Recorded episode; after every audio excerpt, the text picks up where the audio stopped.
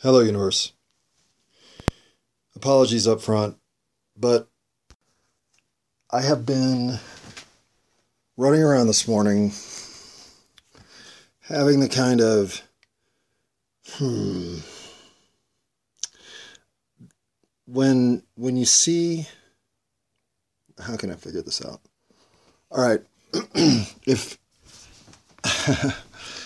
if there's one part of the universe that is a recurring theme now in a way that makes me almost pessimistic uh, is that certain uh, energetic impulses lead to expected and predictable energetic outcomes that then create the swell of energy necessary to enable these outcomes, which then swirl back to create this outcome that then swirls back to create that outcome, which when you realize over the long cycle, it all swirls back to the same freaking starting point. and uh, and it doesn't matter what you look at. I mean, you can look at corruption in politics.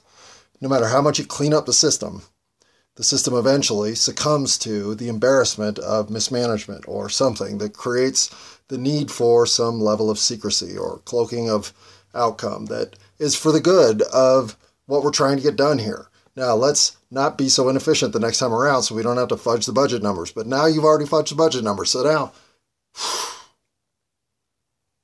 you can't help but end up at fascist revolution which then leads to cleansing the system, which leads to fascist revolution. And so, is the flaw built into the approach? See, humanity had it at some point figured out. Then we were manipulated I don't know if it was to suppress something that we were capable of or to advance something we were not ready for, or if it was to undo or redo our composition in a mix of volatility and analytical capability that leaves us constantly cycling back into self destruction.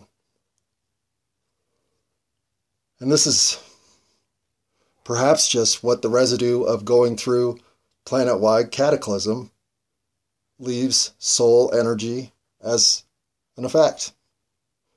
You are forever trapped in the fear of cataclysmic annihilation. And so everything you do going forward is either in response to or in preparation for the impulse that you live with in your soul that is cataclysmic annihilation. There's no escaping it. If you've been through it, you are forever affected by it. And once you're affected by it, if you can get into a large enough group of it, well, it just cycles back onto itself.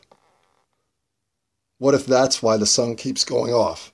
and what if that's what we stopped this time? Something was supposed to happen that didn't.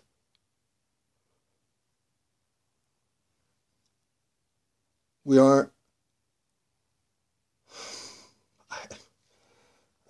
time is the ultimate cycle to try to understand how it cycles back. And I don't understand it entirely. In fact, I don't understand it at all. But I'm seeing how the rhythm can be read. And if it can be read, it can be influenced. And I think we are subconsciously influencing it all the time. I just don't know how to make that something that we are either not being tricked into subconsciously influencing against our own best interests or to be activated so that we can revitalize that which made our species uniquely great. That's how it feels. It's right there. Okay, unpause. Let's just uh, agree to get the rest of this list done before I hop on a bicycle, ride to Home Depot, and stock shelves in the middle of the night because that's how much I care about the customer experience, being able to come in and use their cell phone to figure out that the item they want is in aisle 51, bay 4. And if they don't find it in aisle 51, bay 4 because it's in aisle 51 but up above bay 4, well, that disappointment, unfortunately, will always be there. But it can't be as bad as it is now. So, like I said, I'm going in to fix it, and it's still bad. A couple aisles I haven't even gotten to yet. So, as hard as I work to put as much Roundup out there as you all can buy, seems like you can buy more than I can keep up with. But that's okay. Room to get better is always something I appreciate being able to see because then I don't have to question why am I doing this? I can always say, well, I'm doing this because it could be better. So at the very least, let's get this system intact, operational, and efficient. And until it is, well, big tall orange ladder, here I come. Um, you know, and I, I should mention this because after coming back, I'll say this. It, you get less of an experience shopping at Home Depot now than you ever have. There's no doubt. And here are the two ways that I think it's definitely become so. First and foremost, there is much less emphasis on product knowledge training and particular item uh, uh, applications in the store.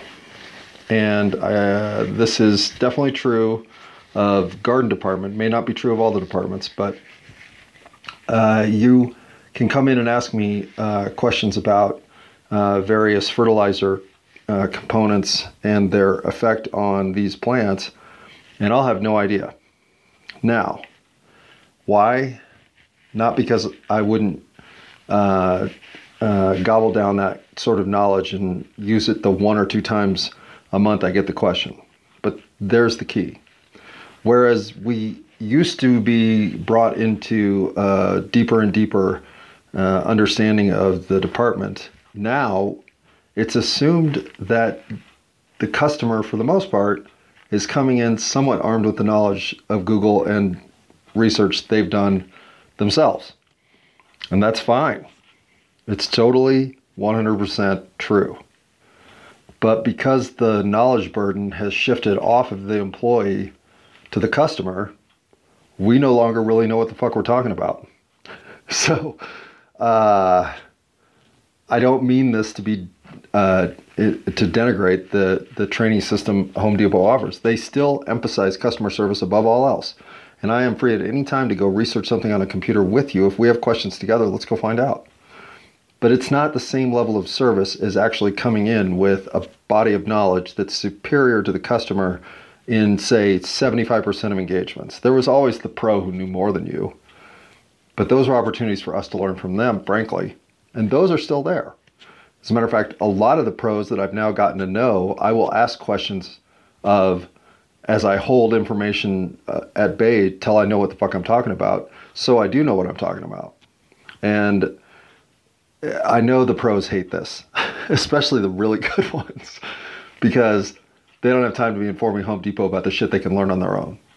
But they also are the ones who get down to why this is used, when it should be used, and when it should be 100% uh, considered over anything else because its advantages offer the kind of reason to scale up in price to use that product. Why do you come in and buy this when 90% of the time you buy that? Well, I buy this because in the instance this is happening, that's the product I have to use. That's information of value. And uh, and it's it's now hard to feel anything other than ill equipped for the truly uh, uh, good customer questions. I can tell you the patterns on the sprinklers because I too can read the box. But to tell you how long you need to water this plant, I don't know. I'll read the tag with you, but there's too much there to be learned for me to be consistent and knowledgeable in what I know anyhow, and they know this too. With product turning over as quickly as live plants turn over, what's the point of knowing uh, the watering schedules of uh, geranium versus uh, pansies? It doesn't matter. It's the information that a customer is now willing to go get themselves.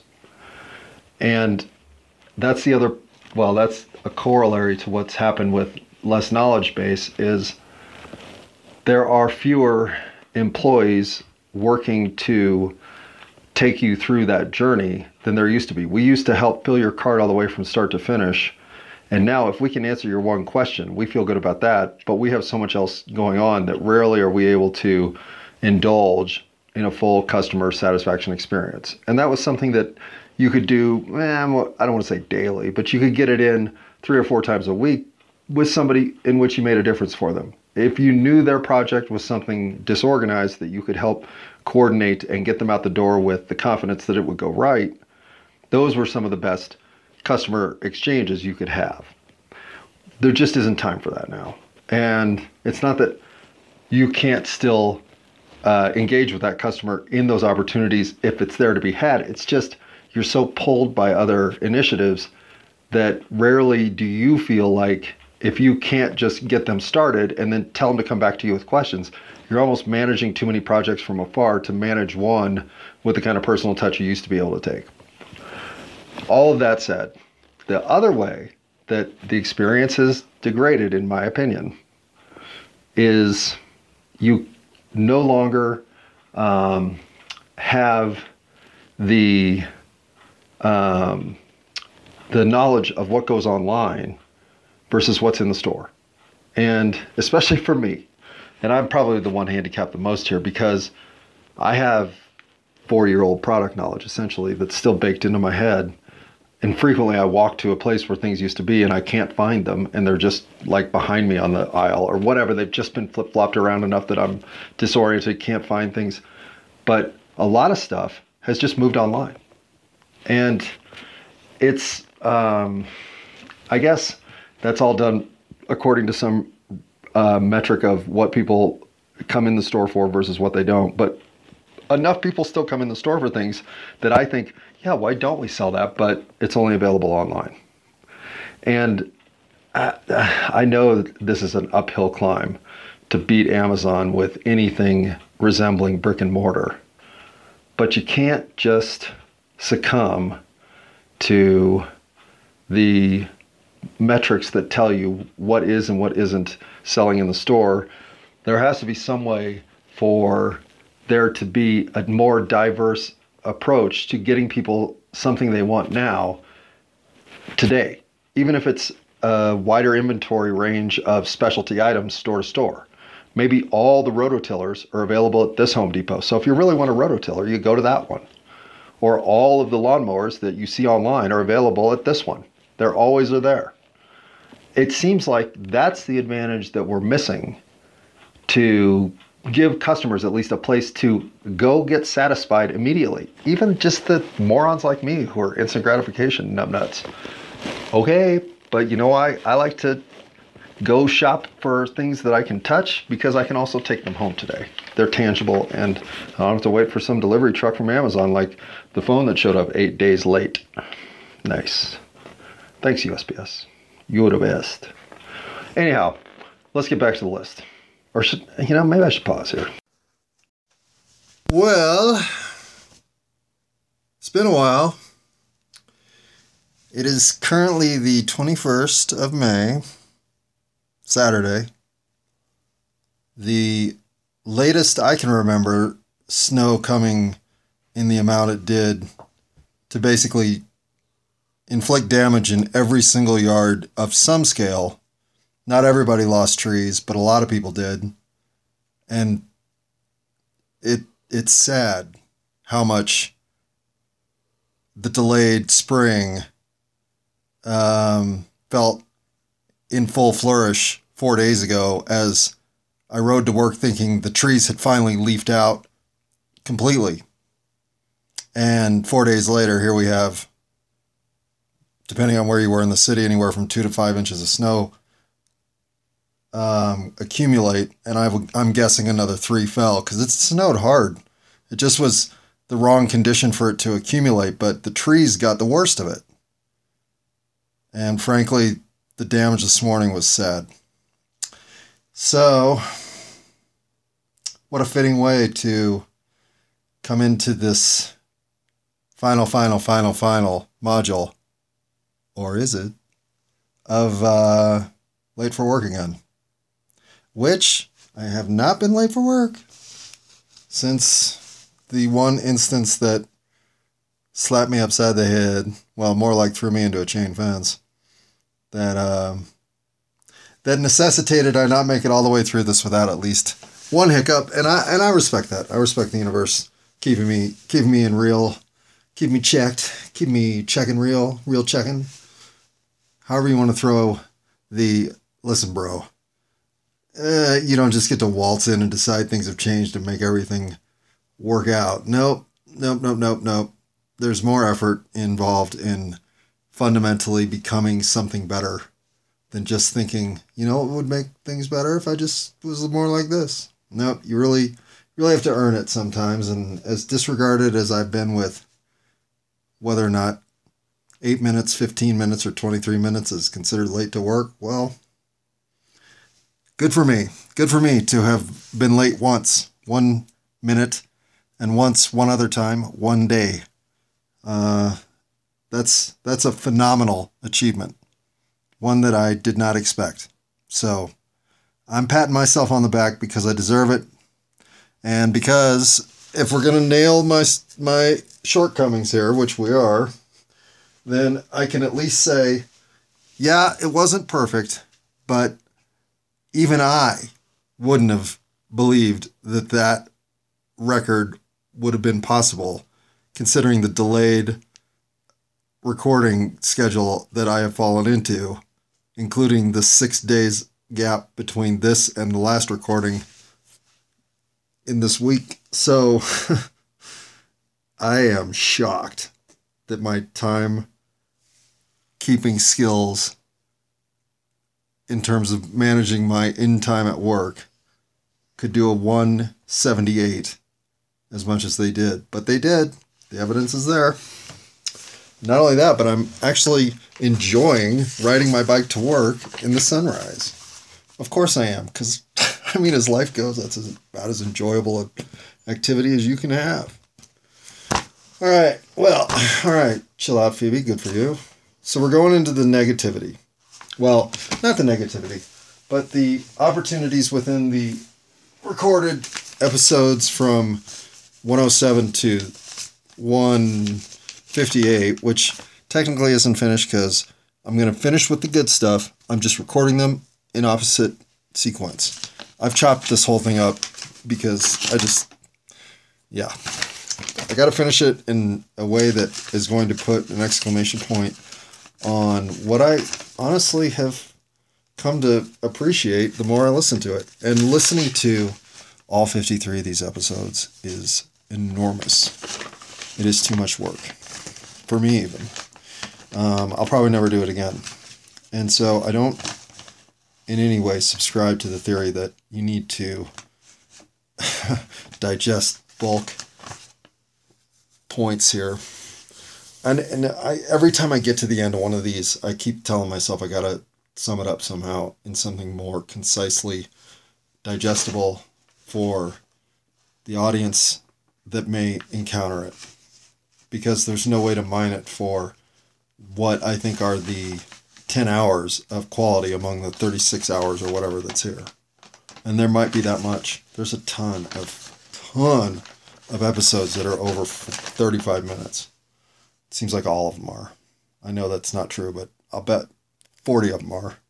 So, having gone through it all and having gone through all of it about a time and a half because some of it I had to re-listen to because it had been so long. In fact, what I should be doing here is pausing and doing the first five episodes again in the format that I did the next 50 or 46 episodes.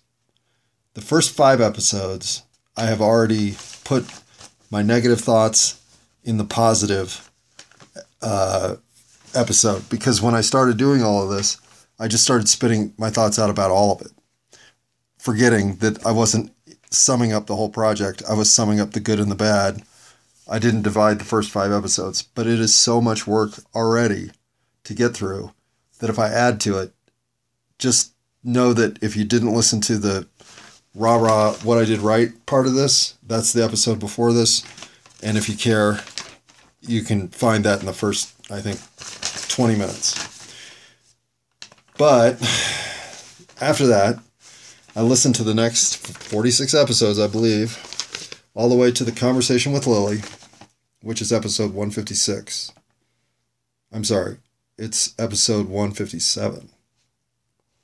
Um, so from episode 112 to 157, I have summed up what I consider the best, the worst, and the most revealing moment of each episode.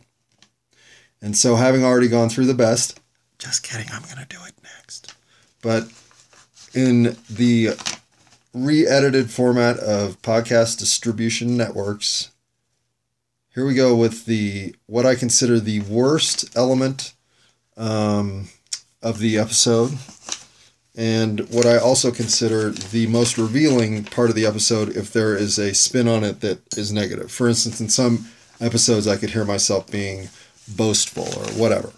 So we'll go through the negative ones here, and then I'm going to finish with what uh, what I took away from the brief encounter with Lily in my life, as if I don't know, as if she was a cameo in a movie.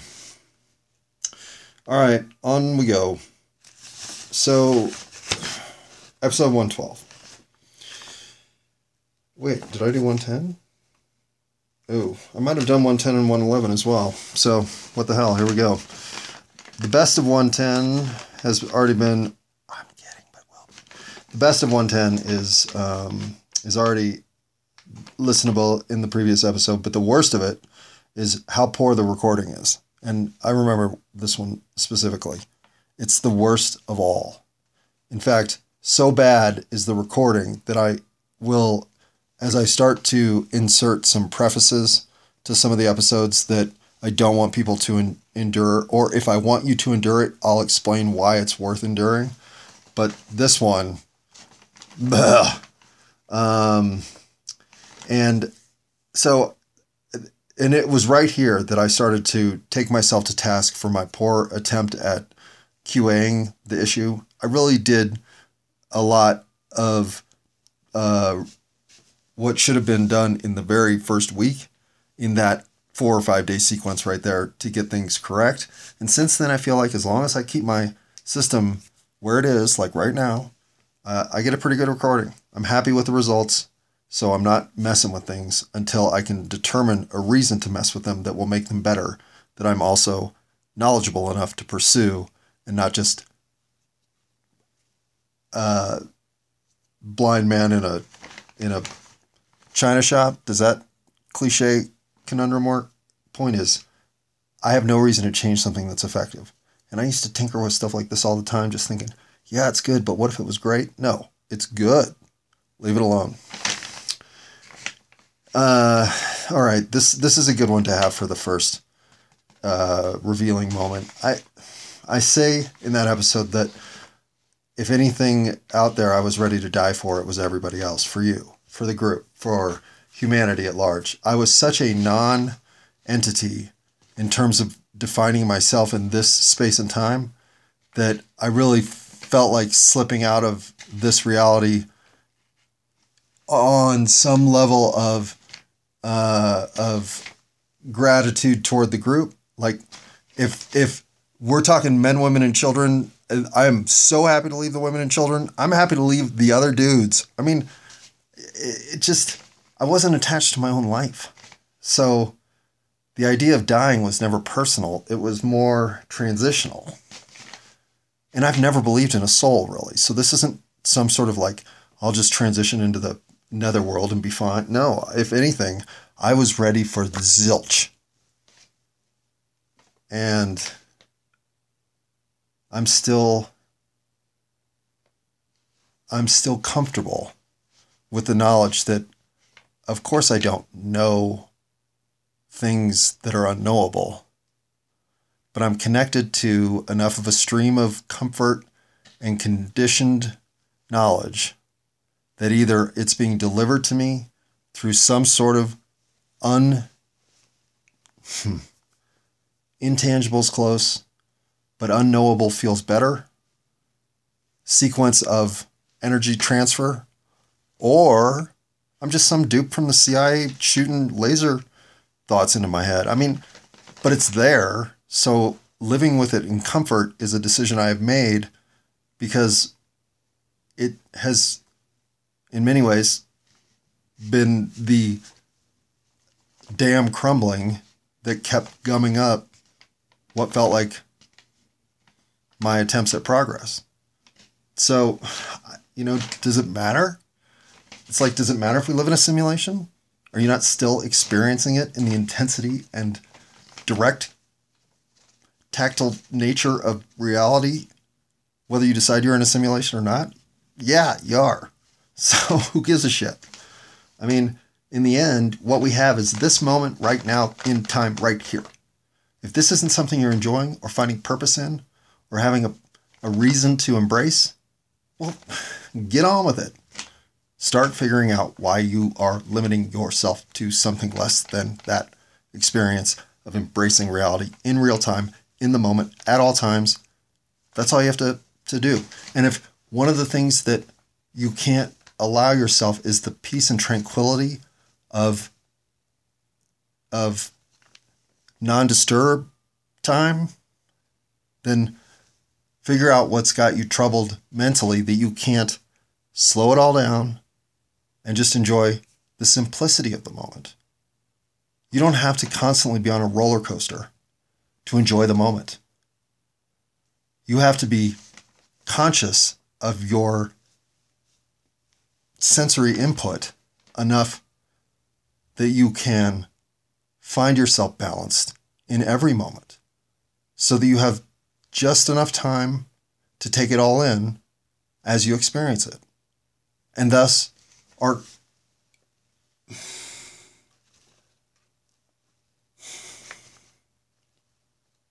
at peace with the universe is such a silly thing to say, but so once I had this notion of comfort in myself and acceptance of both my wins and losses as just as irrelevant as my ties. It's all just me doing the best I can. So I'm never disappointed in whatever both delays, reroutes, or complete 180s happen as a, as a result. As long as I'm true to myself, all of that is growth. And so now that I've grown into a position I'm proud of, have some uh, some sense of, of accountability to not just myself, but my future it, it's a life I will no longer allow to be taken. I would fight to the end for it and believe that there is still much in my life to accomplish. So, those are discussions to help people understand there was real collapse of any kind of connection. So, reconnecting to myself, I guess, was the ultimate first foundational stone that had to be placed. All right, if we take this long on every one of these, it'll be 13 days before we get through this, so let's not do this. Episode 111's worst moment. Uh, the dishes diatribe? The dishes diatribe. I don't even remember the dishes diatribe at this point, but it must suck, so sorry about that. The, I use girl in that episode when I mean woman. Um, let's just nail this one down real quick. Because you know what really upsets me the most over all of these? Is the amount of misuse I have for certain phrasing. And by certain phrasing, I mean lay and lie. I mean girl and woman. I mean less and fewer. I mean, I had this list written down somewhere. We'll run into it again, I'm sure. Um, and I also mean coincidence and ironic, unfortunately. Um, and this, what what I guess this has taught me, is these are things I understand. I hear the mistakes when I speak them. What's disappointing is I know how this works. I hear the mistake, but I don't know I've made the mistake while speaking. So am I speaking too fast? In some instances, yes, I can hear the the tripping over the phraseology that lends to a mistake. And in some instances, I believe I misuse the word because going into it, it's a 80 20 decision whether it's this or that, and I make the wrong call. And it's not until I've listened to it again that I understand wait a second, is that even correct? No, it's not. But so I do think there are some parts here where maybe I'm too nuanced or not nuanced enough uh, in my interpretation of the situation. Ironic and coincidence could potentially fall into this category. But the lay and lie, the girl and woman, the uh, misusing anything that you think you understand makes you wonder how much misuse you're really going through. Recording myself in a stream of conscious conversational format has given me the opportunity to listen to my brain for the first time ever. Because what it's like in my head is a constant conversation back and forth, even though there's no real dialogue other than the thought train that keeps running nonstop all the time until I'm asleep. But inside of that is the self check, referential, revisiting and coordinating of that train of thought, thought, thought, thought that you do engage. And to me, that's as close to calling it a conversation as anything. And having that diatribe spitting out of my mouth, I think sometimes I'm so consumed with trying to find my way through the thought uh, bush that I'm currently lost in and finding my way out of it, and language becomes secondary. I hear it. I hear that I'm I'm in a complex thought pattern and my grammar and use of correct wordage it deteriorates.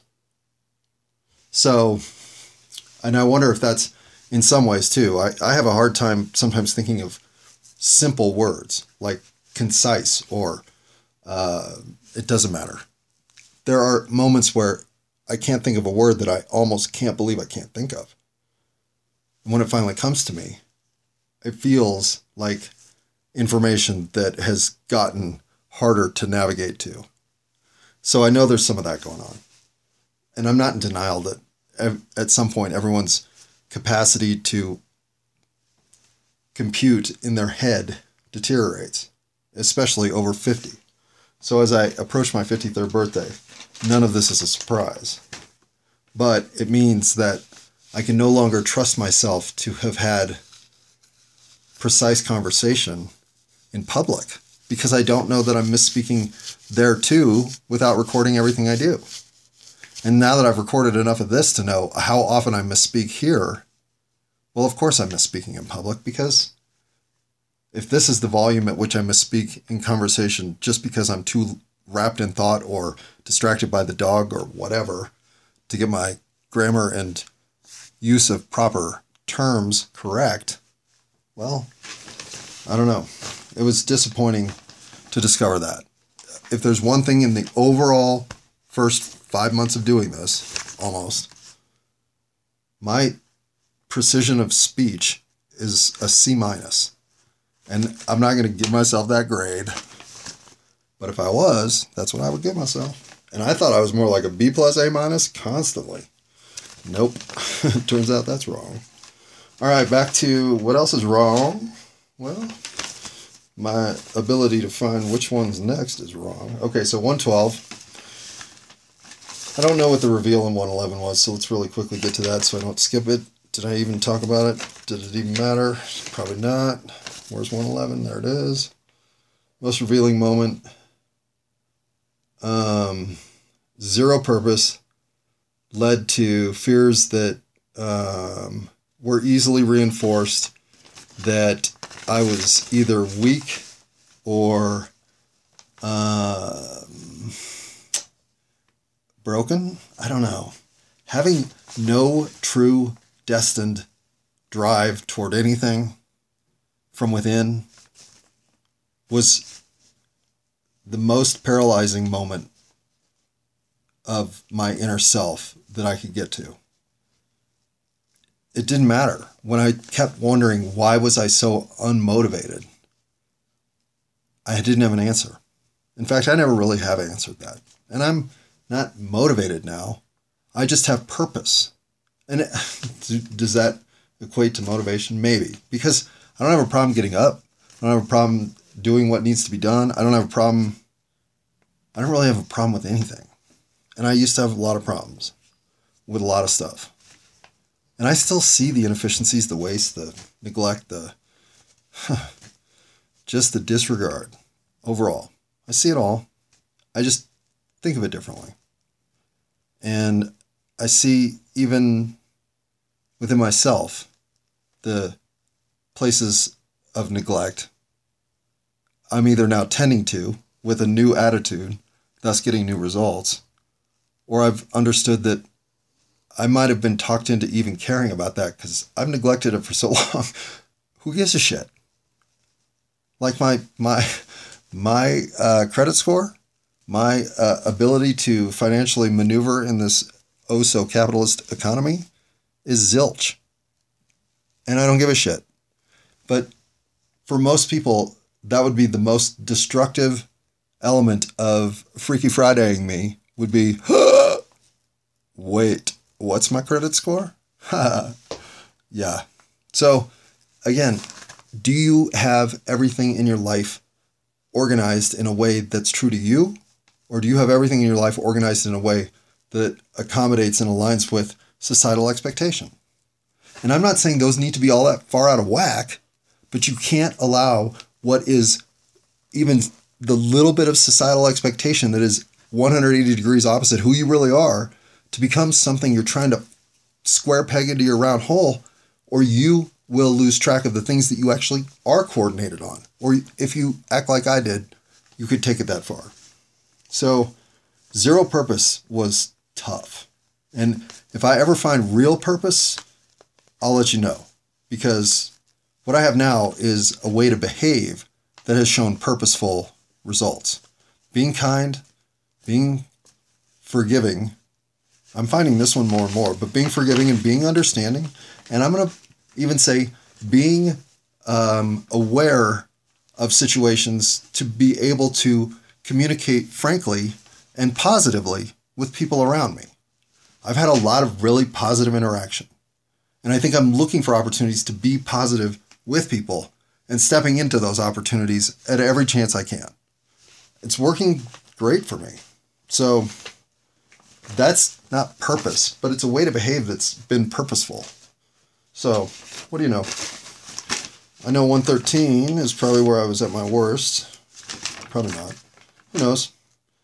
It was, uh, here we go. Now we're on some sequences I can follow. 113, my worst moment. My handwriting. I couldn't read my own handwriting that episode at least twice. I'm terrible. And I, as a result, the handwriting on this page is almost terrific.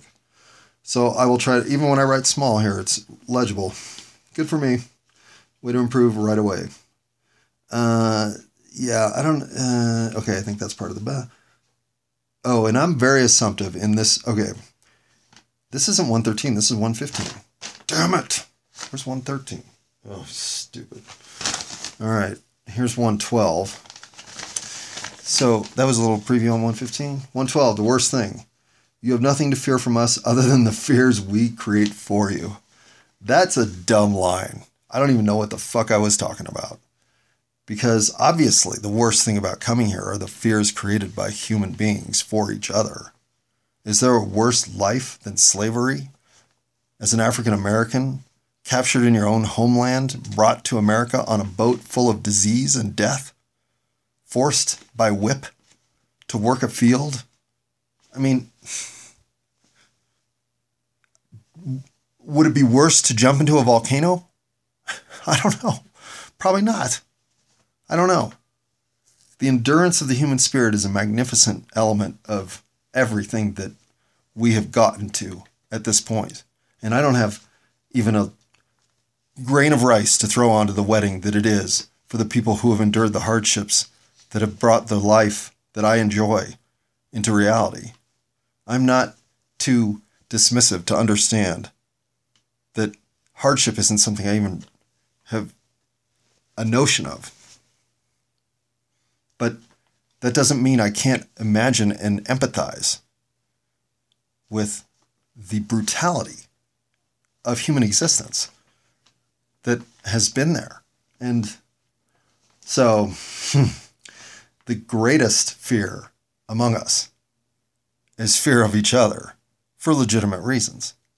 And that is why I'm optimistic. Because that ship that can't be fixed. Uh, my reveal here um, is better left for the earlier episodes, so you've already heard it. All right, 113. Um, my sense of entitlement here was high. I hear that sometimes. It makes me uh, makes me bristle, and yet I also um, throw that out without knowing it. It doesn't feel entitled in the moment, or I would check myself. I think so. Hearing it afterward makes me wonder how often am I being a butthole? More than I think, just like all of us. The reveal. Um, okay, believing situations are beneath me is a reveal out of this episode. And it, I'm not sure why I, I don't really remember the episode and the point, but this bothers me whenever I find myself sounding like something happening is something beneath me. And I don't have this feeling very often because I can put myself in almost every position. So when I sneer or dismiss or somehow find cause to um, to offhandedly think better of myself than this, well, I don't like hearing it. So I know I need to get rid of that. When I hear it, I do my best to eradicate it, and I think you'll find some of that in episode 113.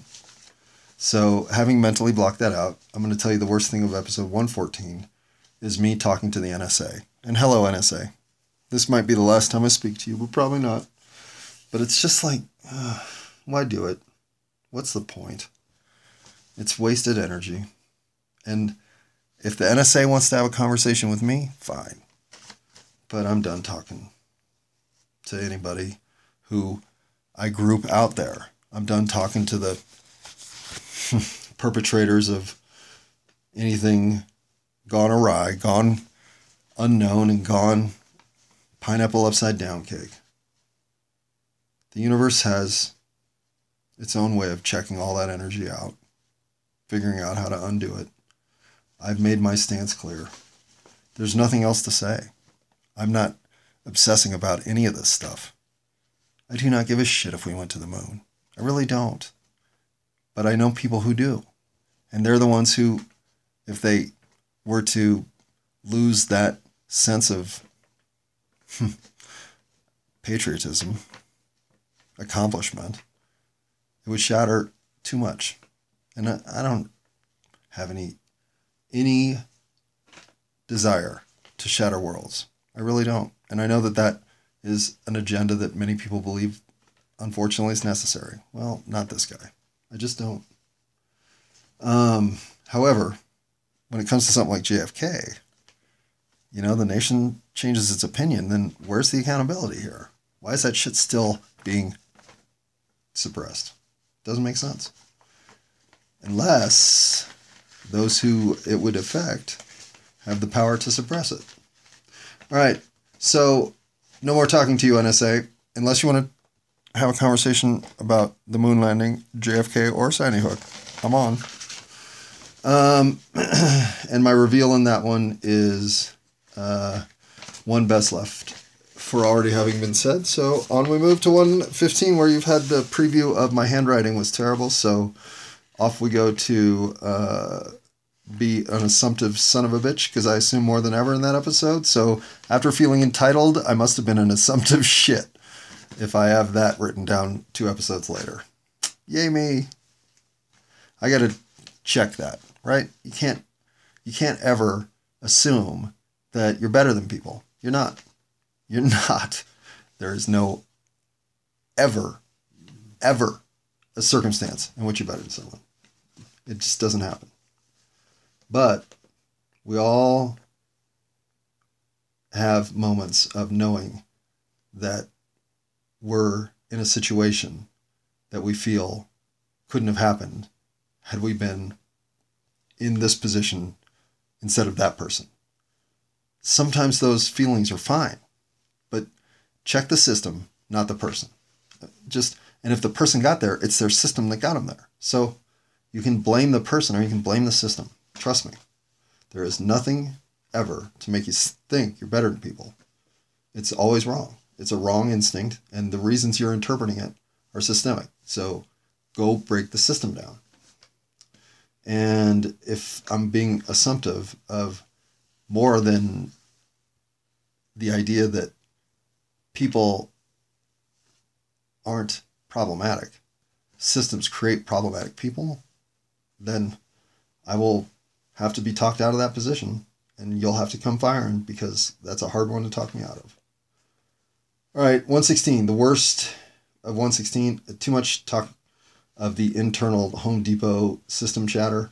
There isn't a ton of that. I saved that all for one episode, this episode, because for the most part, I really am uh, pleasant uh, at work and have no complaints and am in no way unhappy about transitioning back there.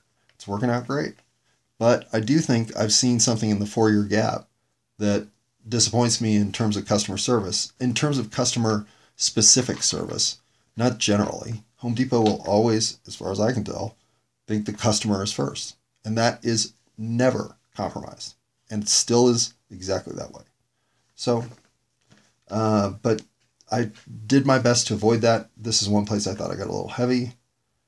Um, all right. Uh, yeah.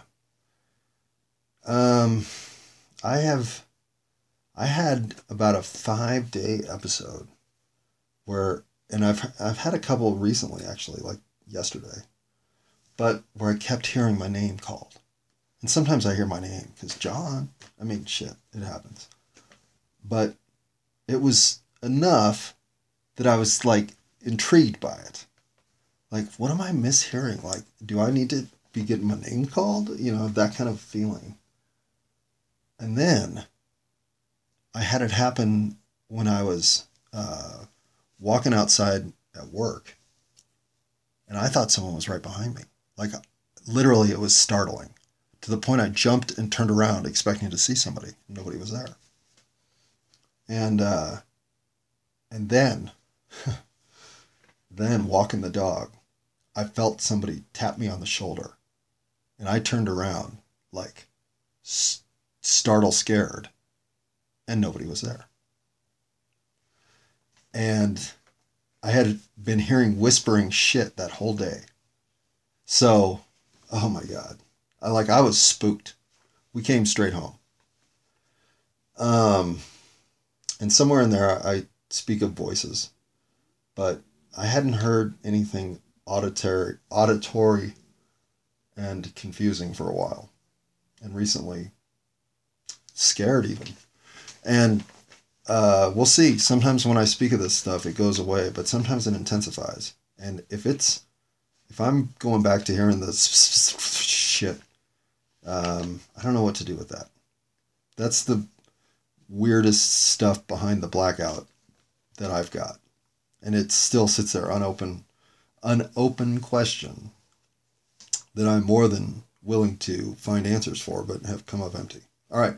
On to 117. The worst of 117 was, uh, well, I say the country coming home drunk with its shirt inside out. um, needs to have a conversation. I, I do feel like the country is a little bit uh, out of control. And whether or not they're, you know, drinking while driving, I think we should ask. In other words, it's time for the country to show some accountability. And where there is behavioral or directional misappropriation, can we fix that, please? My reveal. Um, uh, yeah, we'll say that. Worst of 118. The wind upon which seeds. Uh, yeah, I hated the breakdown there. That uh, it's it is hard not to want to blow your seed across the wind of time if you're a dude. Well, you have to you have to appreciate how much when your diminished drive arrives, you realize the compulsion your life existed on to reproduce. And if women had the same Hakuna Matata moment, then yippee yippee for all of us because it was a transition of positive impact in my life. I still have all the desire I ever had before. I'm just not compelled to follow up on it 23 7. I'm not. And thank God. So, yay. That might have belonged earlier. So we'll probably address it there too. Um, worst of. Oh, uh, no, the reveal. what? So that wasn't the reveal. Um, yep, we'll save that one. 119's worst. It wasn't my initiative to come clean on the shenanigan. Yep, that was bad. That should have been. It should have happened the day of. And my reveal. Uh, yeah, I'm not worried. Oh yeah, let's say that. 120, the worst. Stop speaking for anyone else. Okay, I agree. I must have done it there. Uh, and we're gonna go on to 121's worst. Person died face jumping. What was that? That was terrible. Why I even brought that up, I have no idea. I've never even read a story like that. That was weird, and I apologize for it. And why I picked Sri Lanka, I don't know. I do have a source, a sore spot, soft spot. Sri Lanka was the country uh, that, that I had to do a report on. I had to do a report on Sri Lanka, and then I had to do one on South Yemen, um, in some like seventh or eighth grade thing. So when I go to rare country references, Sri Lanka comes up more than it should. That's why. Um, okay, on to the worst of 122. The breakdown. Um, uh, okay. The breakdown in empathy. I don't remember the breakdown in empathy, but that's the worst of 122. Worst of 123, the dog snoring throughout the episode. yeah. Worst of 124 was the bong hits I took. There was a, a reveal, um, and the reveal is. No, I'm going to say that.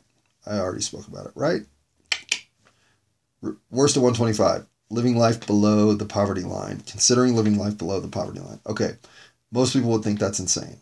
But again, there's a bountiful life in America to be had without having to work that hard to get it. And I don't mean I want to be lazy. I want to maximize my work time to give me just enough to get by to do the things that embrace my life everywhere else. I want that balance perfect now, if I can keep it on some sort of seesaw where it goes back and forth a little bit, I'm totally happy. But the minute I feel like I'm overworking or need something and I can't afford it, those things are out of balance. But I can live on a minimalist life. I eat peanut butter and honey sandwiches and am entirely happy eating them.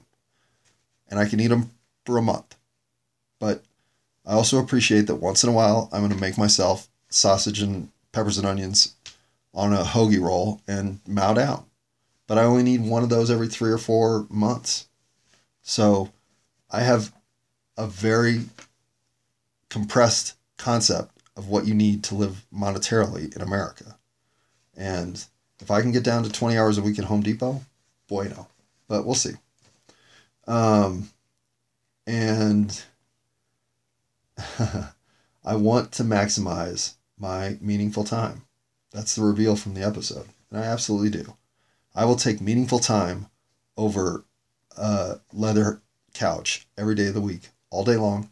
I don't even need a couch. I can be comfortable sitting on the floor. But the meaningful time that comes and goes, you get to appreciate it or you missed it. The leather couch is there forever. So who gives a shit? I'll sit on one, remember what it's like, and move on. But that isn't to say that you shouldn't live without a couch. Of course, you should have a couch. But my point is, your ultimate goal has to balance whatever it is that you're pursuing versus what it is you need to maintain. And my maintain is the least important time of my life, for the most part. 126 said, I would never, oops, I didn't mean that. Okay, yeah, there was some race talk in this one. And as a white male American, I should shut my mouth. I get that. So when I speak on race, I speak from a perspective of A, understanding the imbalance at one shocking point of my life, which is when I first got to college, and B, having an experience that I appreciated my entire life, knowing how vulnerable and exposed the the whole enterprise was because it didn't last long. I just was lucky enough to experience it. Well, it isn't something in which I have uh, eradicated the concept of racial division on this planet. It, the races are the last thing that I think we, we will let go of. And maybe we'll mix to the point that we all homogenize. It's possible. But it is such a constructed separation point that I have always felt it just doesn't exist. Kind of like God. So, as I understand that I misspeak all the time using terms like lay lie, girl woman, ironic, coincidental, well, there's got to be some racial overtone in my speak that I don't hear. So when I call myself out as being above the oops, I didn't mean to say it that way, well, yeah, I don't say overtly racist shit.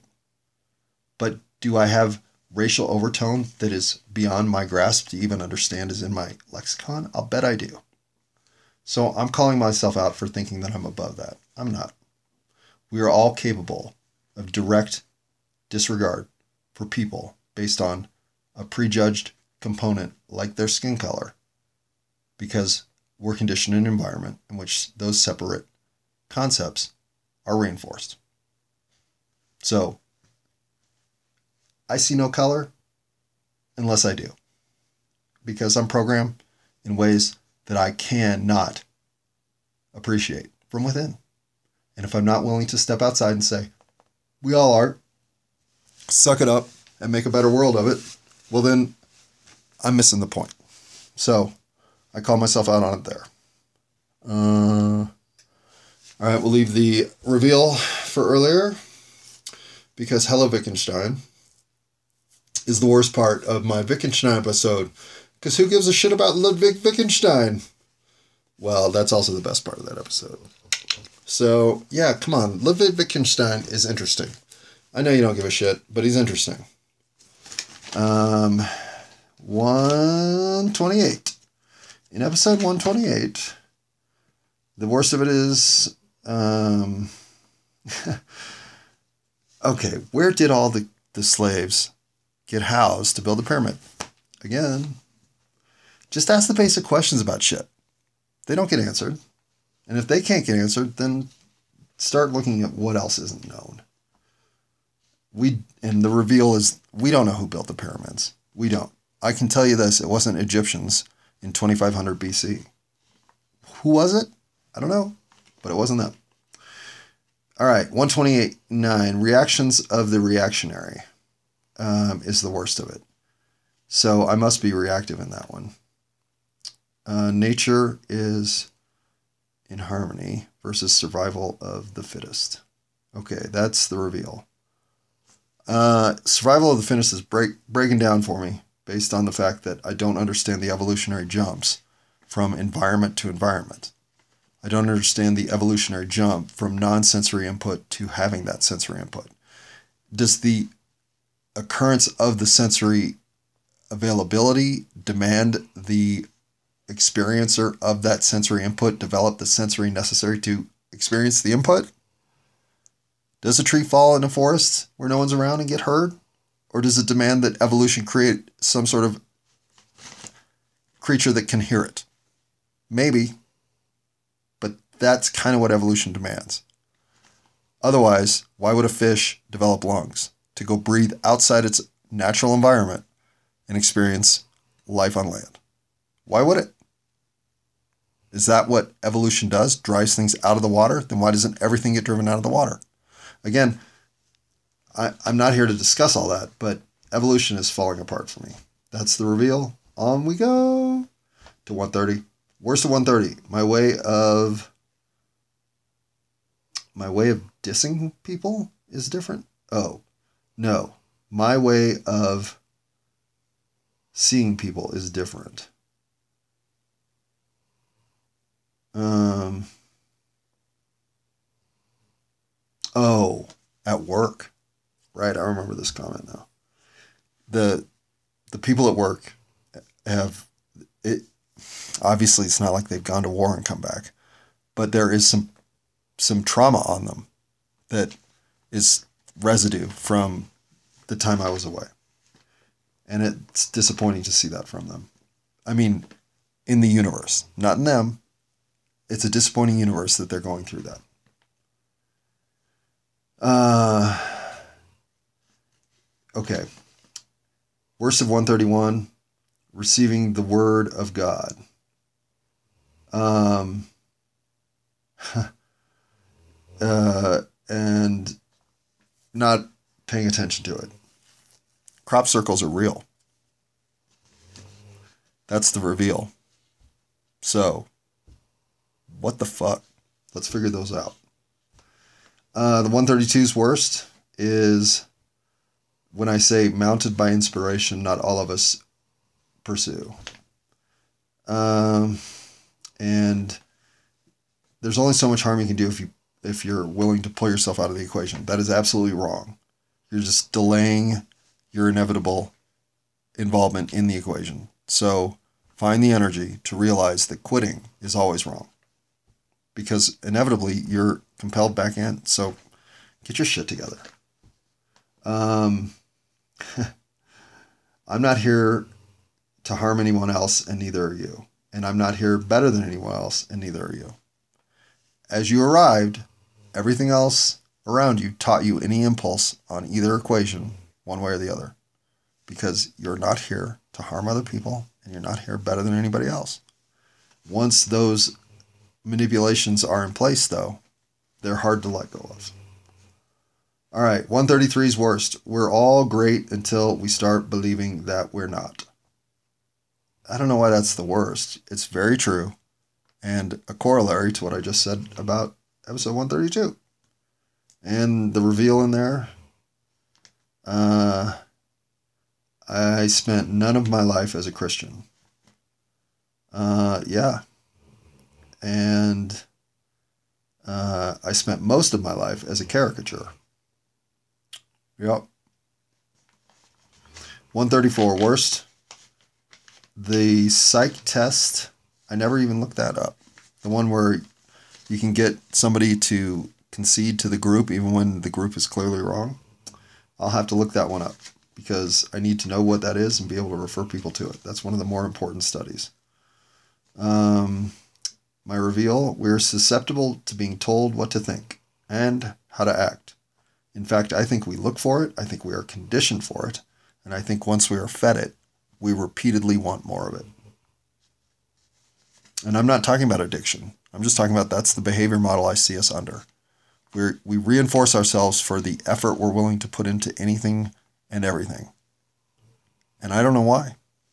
There are a whole lot of ways to exist in this universe that don't involve the sort of compulsion toward production that we're ingrained with here. How about the compulsion to kindness? Are we ingrained with that here? No. Okay, the worst of 135. Left two things off the list. Yeah, how did I leave two things off that list? That was dumb. Um, and when I'm revealing uh, when I'm revealing the two things that I did leave off the list, which of those two would I find the most annoying? Well, I have forgotten personal holidays once, one time. Forgot one anniversary once. but when it comes to showing up or canceling last minute, no, no, no, no, no, no, no, no, no, no. Show up with your bloody stump where you caught yourself in the stump grinder, but show up. Never cancel last minute. I mean, if you're on fire, what are you going to do, right? But canceling last minute is you better have the excuse of all excuses if I'm already there and you call and say I'm not coming. I've never done that to anybody that I can think of offhand, but I'm sure circumstances at some point force me to. But I don't cancel last minute. I might be late as fuck, but I'm coming. All right. Not that that's much better. It's slightly better, but slightly, like paper thin slight. All right. Um, worst of 136. I don't mean to offend you, but yeah, you don't get to say that shit. I don't mean to offend you, but no. Hey, buddy, while you're going to find this offensive, I'm telling you this because I have the fortitude and character in which to say, I don't think that's correct. That's different. If you're going to offend people, fucking offend them, but don't couch it. Um, my reveal there, I finally explained alphabet soup. And if you do have to couch stuff, alphabet soup's a good game to couch. All right. Worst of 131 is U.S. Americans when I misspeak for uh, Miss South Carolina. And, uh, okay. Worst of 138, the up the nose. Yeah, that was not fun. Uh, in my reveal, I even say some things sometimes I don't agree with. I do. And I'm not going to call this necessarily negative, but I'm trying to be more consistent. So I have to at least call myself out for the inconsistency there. Um, and I change my mind all the time.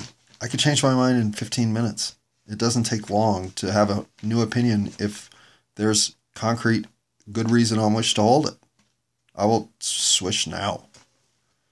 So I consider my opinions thoroughly thought through, but open and capable of discussion points always. So um, when I change my opinion back and forth, that just explains there are multiple variables here that I consider of value and that there's too much in play to consistently hold one opinion at all times. I'm swayed this way or that way depending on circumstance. So are you. So let opinions morph. Don't be above changing your mind. Silliness. 139 says having a laugh at another's circumstance is not a good thing. No, it's not. I must have done that there. Um, hmm. Okay, the reveal is I. It was the coldest April ever. I lost those damn mittens, which still pisses me off. And um, I can't believe how much wind and shitty weather April offered. And May wasn't much better until a month or a week in, and then it was great for two weeks, and then it snowed and broke all the trees. What a what a fucking 2022 catastrophe all over the place. Wait till 2023 though. Okay, don't file. Didn't 140's worst. I did not file my taxes.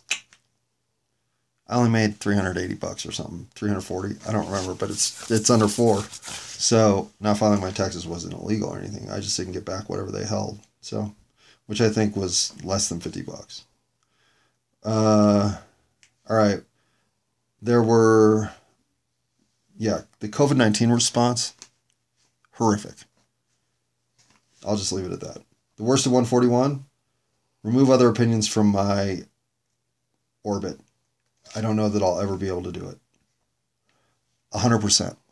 So, coming to terms with the fact that it will occasionally be leaking in there, what sort of confidence can I have to withstand it? Continually being myself. It seems to be working out.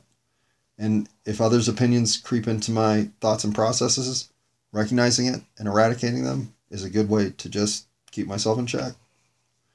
Um, my reveal is okay, yeah, any reason to get high.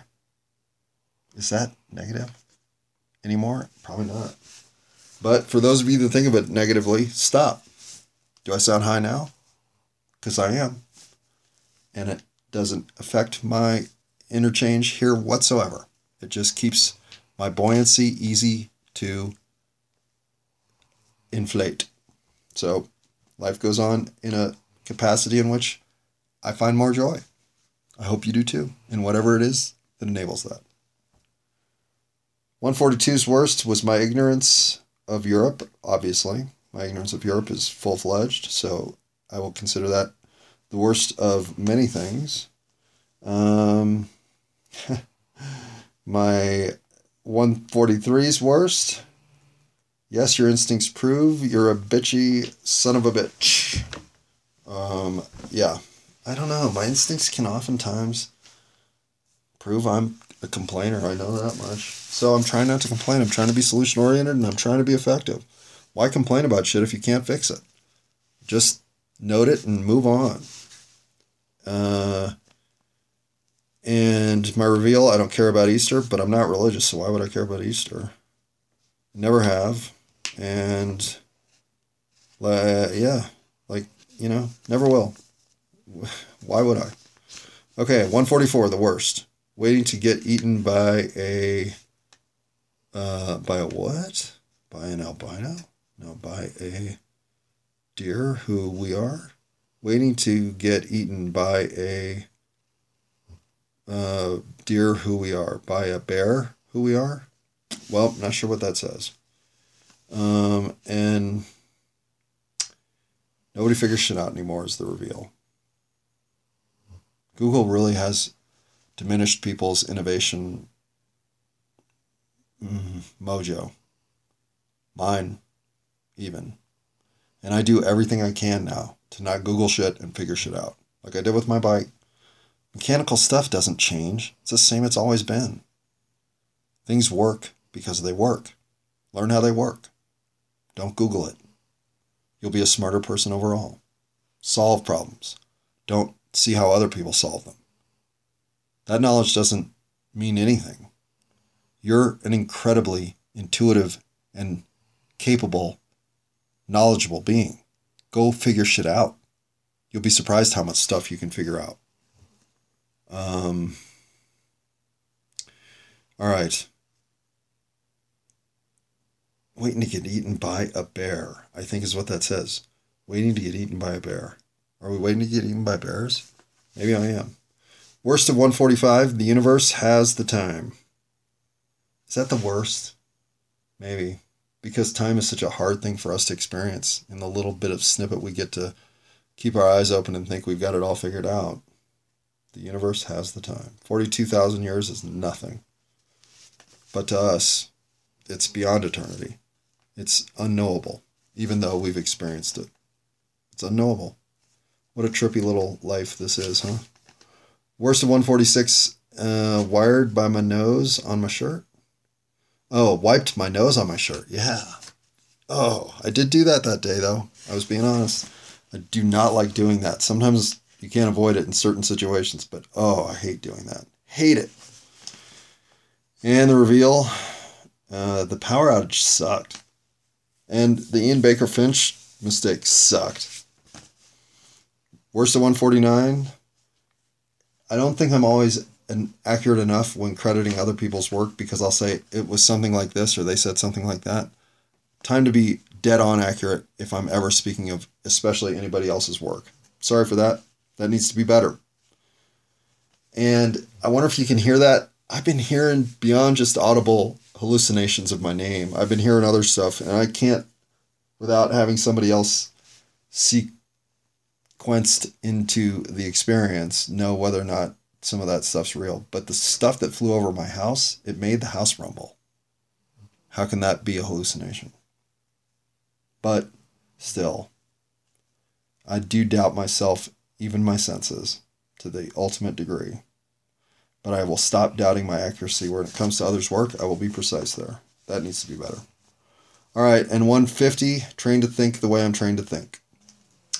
I was trying to point out in 149 and 150 the irony of thinking the way you're trained to think. There was some of that built into the entire enterprise, including my African knowledge of geography, etc. Um, made you listen to coming up with all the states and capitals. That was torturous. Sorry for that. If you listen to it, you're way above Even Maryland, who deserved way better. Sorry, Maryland. Even sorry, Minnesota. Sorry, M's. You deserve better. I was pathetic in that. Um, I was also pathetic when I missed episodes 148 and 149. I don't know. That was 147. Oh, so I just gave you 150 because that's the Africa quiz. 149, the shelf uh, idea. Yeah, yeah. I don't know. Could have been worse. But my globe not having any date? The fuck's that about? Seriously, that's impossible. That just means I'm living in a simulation or the globe would be dated. All right, so that's 149. 148, we're doing a little skipping around here. It's almost like memento. Um, the worst of 148 is that I quit the recording.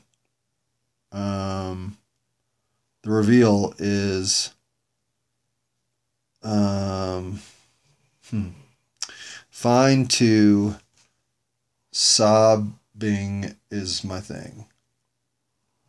Yeah, I, I don't know. Like I, I I don't know how I get so emotional. I can blame certain lost connections with ex-girlfriends, but really? Really? That doesn't really make sense. Cuz I don't feel that in any other way. So is that 100% suppressed emotion? I'm pretty clear with how I think of Nicole. And I think of her as a past uh, love lost, mostly my fault. How can that make me miserable when talking about the connection of 42 and Douglas Adams? It's not making me miserable now. I, so something else is there, and I don't know what it is. Like maybe I am lying to myself at levels I'm so entwined with that I can't see it. But that one is worse to me than the Waterson one before it, where I didn't have um, a full breakdown in that episode, but because I was holding on so hard. So the maybe the breakdown for Douglas Adams had some Waterson residue. I don't know. I don't know. I sound miserable, like like uh, almost unhinged, with such ease from fine to sobbing, and back to fine. Or I sound in touch with my emotions. I don't know which. It's some of both. And which one I'm more conditioned to think, I'm not sure which of. But my emotions always feel real. I'm never making that shit up. I can't even make that up. Can't make up anything anymore, which is good. But on to the worst of 151 the entire discussion of my childhood neighbors. The worst moment of all the recordings of all time so far. Uh, and even talking about uh, my parents' day, there was just a lot wrong with 151. So on to 152, where uh, how is the inner you here is the worst of it. Boy, that should be the best. Oh, that is the best of it. Ha! Little preview from last episode. The worst of it is the time at Home Depot doesn't matter. I say the time at Home Depot is irrelevant. I think not doesn't matter. No, it's not. It is foundation comfort that was frankly necessary. It, it, it not only doesn't matter, it it is critical. So, me for having said that. Uh, whatever you get all twisted up is is your fault, and it always will be. I almost lead the episode with that sentiment, but it's right. It's just harsh. Whatever you're all twisted up about is your fault. Like your credit score, even if you're proud of your credit score, why? Be proud of your ability to be financially sound. Your credit score is irrelevant. It's a measuring metric of how much banks can leverage against you. So they can't leverage shit against me. But that also means I can't leverage shit with them. So it's inconvenient for me, not inconvenient for them. But it doesn't matter to me. It certainly has no repercussion on my soul. But neither does a lot of things that we find meaningful. So not everything has to be soul food. But if it's not going to be soul food, maybe have it be something better than your credit score. But your credit score matters in America. I'm just saying, how much does America matter? You know, like it's a whole sequence of dominoes, and it takes 152 episodes to get to it. Doesn't mean I'm not still disappointed in my childhood descriptions, but there's purpose there. It's not all out of nowhere. All right, the worst of 152, or that was the worst of 152. So 153's worst is the dog whisperer chat. That's such me praising me. Look, I like many people, have the ability to communicate with dogs in a friendly manner. I don't know that I could test myself against the most vicious dogs in the world, but I would put myself in pretty much all arenas with dogs. Even if they came at me and whatever attack was there, I would think would be the minimum. Now, does that mean I can take on an army trained or police trained German Shepherd who is trained to put me down? No. Dogs can be trained to be effective. And if the effective nature of the dog is to take someone down to please that guy, I have no chance. But throw me in a pen with a dog that has nobody else's influence against it, and eventually I think we come out buddies. Even if there's some rough housing at first, I think I can withstand whatever a dog is going to bring at me. Now, can I say the same about humans? No. But I'm getting there. I'm getting there. There's a lot of dog in us humans, and I'm try- trying to leverage all of it. Um, so whatever's got you misled is your fault, and whatever I had it but stayed 30 minutes. Oh, yeah. The reveal from 153. Um, I'd had it at work and yet still gave him 30 extra minutes. This might be the only mistake I feel like I've made since I've been back. I knew what my limit was that day and I let it go 30 extra minutes. Now, I did it for good reason. I did it for a reason that even now I feel was almost compelled. But the almost is enough to say it wasn't compelled. So I see that as a bit of a weakness that if you can't turn off the drip, eventually the water flow becomes sustained. So that's the one drip so far from my faucet. And given two months worth of initial work, I'll take one drip. I'm fine with that. But I have to check myself on it. So there it is. Check. Oh, you're going to move your queen. Well, no longer in check. 154 is worse. Thinking of giving my mom mushrooms. I didn't. Good idea. Uh, I misused so many words in that episode. The reveal there is my language skills suck. They just do. Fewer versus less. Lay versus lie. Good versus well. There's another one I misuse. Woman, girl, irony, coincidence, good well. Good well. I mean, good well. 155's worst. The 607 to 608 visual. It is ingrained in my head. I actually had another something to 10, 9 to 10 happen while I was there, and I was like, oh, that's 7 to 8. Fuck you, universe. You're funny.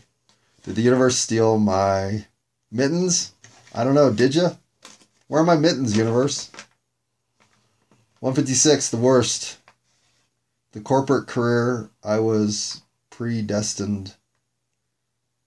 I hated oh the computer career I was oh the, what was the talk of the computer career into movie effects oh my worst tangent ever if there's a mistake available I'm going to step into it eventually yeah that's a bad reveal because I do have a way of needing to make a mistake to understand how something works if it doesn't work this way it works the opposite way well that is stupid but I'm not in life that way anymore, but I am in life that way to a certain extent, even emotionally. I'll go make a mistake emotionally to understand my emotions better.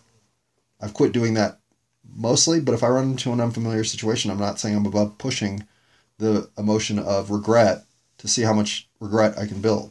Now, I don't want to go through that, but if it was there to be had, I might recognize it and go for it.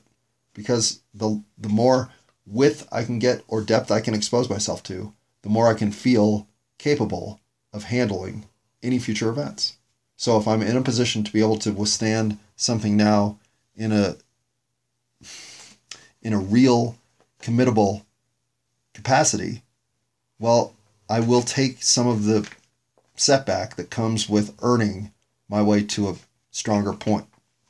Now, I've had a lot more of that go on in the last 20 years than I expect to go on in the next 20, but I'm not unaware that I still have much learning to do.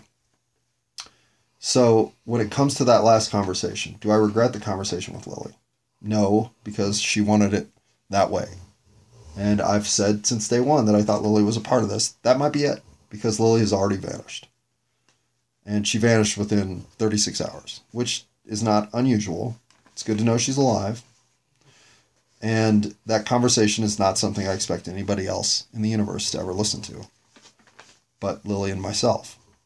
And the part of that that was the most revealing is the part where Lily admits to not feeling like she knows if she has a self. And I found, and it's going to be hard for anybody else to hear it, but I found a lot in that conversation divulging herself in ways that was true, that were, I, I could feel a, a, a genuine discourse between us with as minimal charade from either of us. And uh, from my point of view, I gave her zero. But I'm sure some other people listening can tell me how that's not true. But from her, I felt almost zero. There were a couple moments where she's going off the rails, but in a way that was irrelevant to the steam we were we were boiling off when it came to direct contact in Thoughtland, which I had more of with her in that conversation, I think, than many other months of knowing her. Now, did I learn much? No. But learning that there's that much doubt in her existence, it was poignant, if nothing else.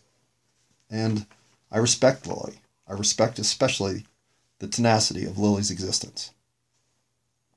I'm on the easiest path possible. So, those of you who are challenging yourselves in a life that I can never even experience the contemplation of what you go through, I, I at least respect it from afar. And as I sum up everything that I've done this time around, well, I needed to change some things. I needed better processes in my house, which I've got. I needed better processes in my finances, which I've got. I needed better processes for my uh, working back and forth, which I've got. I needed to improve a few things. And so as I check in across what I feel like my grades are, well, my on-time grade moved all the way to an A minus. Started at a C plus, it was a B minus, now it's an A minus. That is shocking because I have always believed I was built to let time be disregarded. But once I started respecting myself, being on time mattered to me. Simple as that. So climbing to an A minus this quickly is a little generous my grading, but I deserve the A minus. I just think in some ways I didn't appreciate how easily I would get to an A minus. Something here will fall apart. I just this is this isn't me. This isn't me. This is a journey I don't take. So we'll see. I'm not opposed to it, but that climb has been unexpected. My kindness grade dropped from an A to an A minus after starting at a B minus because I don't think I was always as kind in my head as I needed to be. I'm not as default kind as I want to be. I am always intending to be kind, but I find myself being snippy sometimes. Um, so, an A minus is fair. There were plenty of opportunities to be kind across the universe, and with the the sort of impact at work, being kind has been available, and I've been kind. I deserve the A minus here too. If I'd have been more kind with my dad and my parents generally, I'd deserve an A. Those are the only things holding that back. But understanding my dad and my parents, I was hella understanding, right, Cartman? Because the A minus I got here, up from a B and a C in the last two months, is a big leap. Because I substituted myself out of the equation into the understanding position as much as I ever have, if not more than I would have expected. So Again, I know three A minuses after a B minus A C run, follow, with a C plus B minus B run. The first, I mean, three A minuses. But I, I'm telling you, that's what happened. This module got me back on track. Now, forgiving wise, I only gave myself a B. I could have been more forgiving. I am not a forgiver by nature. In my head, I still negotiate back and forth how much forgiveness you deserve. That's bullshit. Forgive. It is a 100% blanket of offer. It's not a negotiation. And that is why I got to a B. Everything's gotten better. The only thing not getting better is, is Phoebe's tumoring existence, but Phoebe seems okay. I'm not trying to send her to the grave. She's just physically seems to get worse week by week. But I'm not in any way inviting anything other than Phoebe's robust health and eternal life.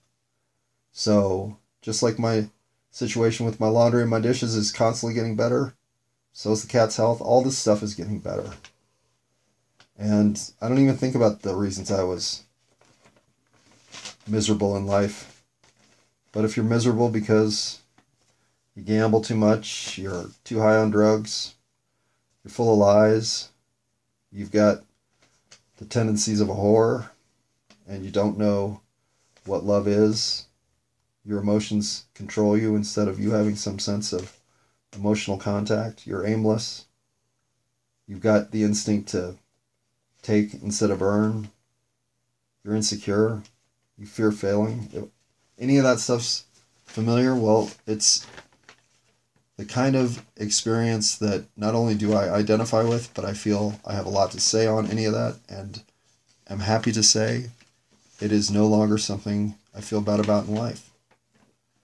I'd like to go through the 50 reasons getting back to work has changed my life, but that's not necessary today and I'll grade it somehow in the good abrasive context that I had all these initial ideas. That's of value and will give me a lot to think about rather than getting caught in one or two thoughts. I like how much I am on point, getting things accomplished, and envisioning a future in which I'm at my most effective. If I'd have known that I would be able to get that out of doing these recordings, I'd have done it years ago. So obviously, I wasn't ready for it until now, and I don't think anybody's ready for anything until they're willing to put in the work for reasons that are personal to them. Until that matters to you, it really doesn't matter. Well, I'm not late to work because my life matters to me more than it's ever mattered. And the idea that it's about to matter the most I can even envision, well, Hmm.